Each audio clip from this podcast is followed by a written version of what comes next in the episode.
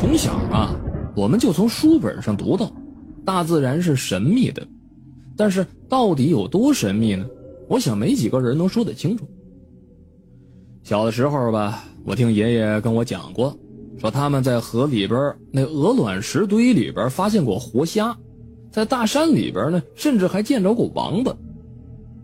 抱着对这些个未知生物的兴趣，我今天呢跟大家讲一个我朋友跟我说过的故事，叫坟里的黄鳝。黄鳝，淡水科鱼类，一般啊生活在水底，喜穴居。它这个肉呢特别鲜嫩，营养非常丰富。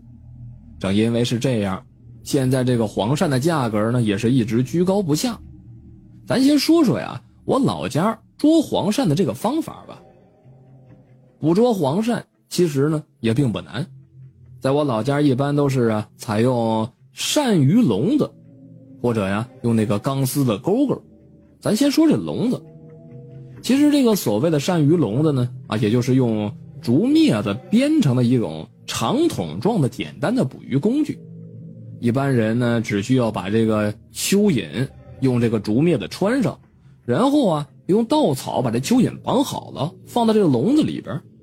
你等到了夜晚，放到黄鳝经常出没的那个水田，或者说呢这个堰塘当中。第二天早上你去去收吧。一般这一个笼子里边都会有一条，或者说有好几条的黄鳝。当然了，这已经是很久以前的事了。至于现在嘛，由于这农药和人们这个频繁的捕捉，野生黄鳝的数量。也是很稀少了，往往你这一夜几十个笼子下去，都是什么也逮不着。话说这个笼子捕鱼啊，除了用这个蚯蚓当诱饵以外呢，还有一种更厉害的，用什么呢？那就是用人的骨灰。但是这招吧，太过于阴狠了，所以说一般的捕鱼人家是不用这招的，因为只要用过骨灰的这个田地。啊，那地方呢，它再也不会出现黄鳝了。你说为什么呢？因为啊，这招会把黄鳝的儿子儿孙们全都给一网打尽。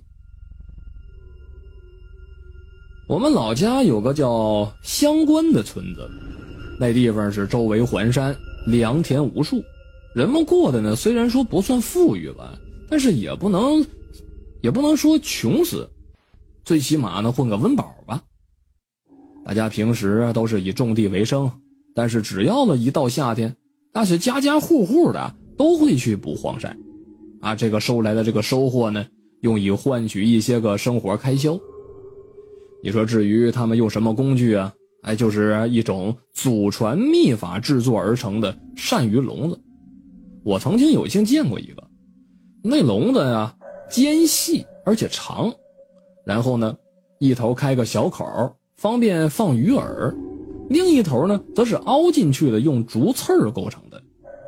你说这鳝鱼，它很顺利的挤开那个竹刺钻进去，但是只要是钻进去了，那是万万是出不来的，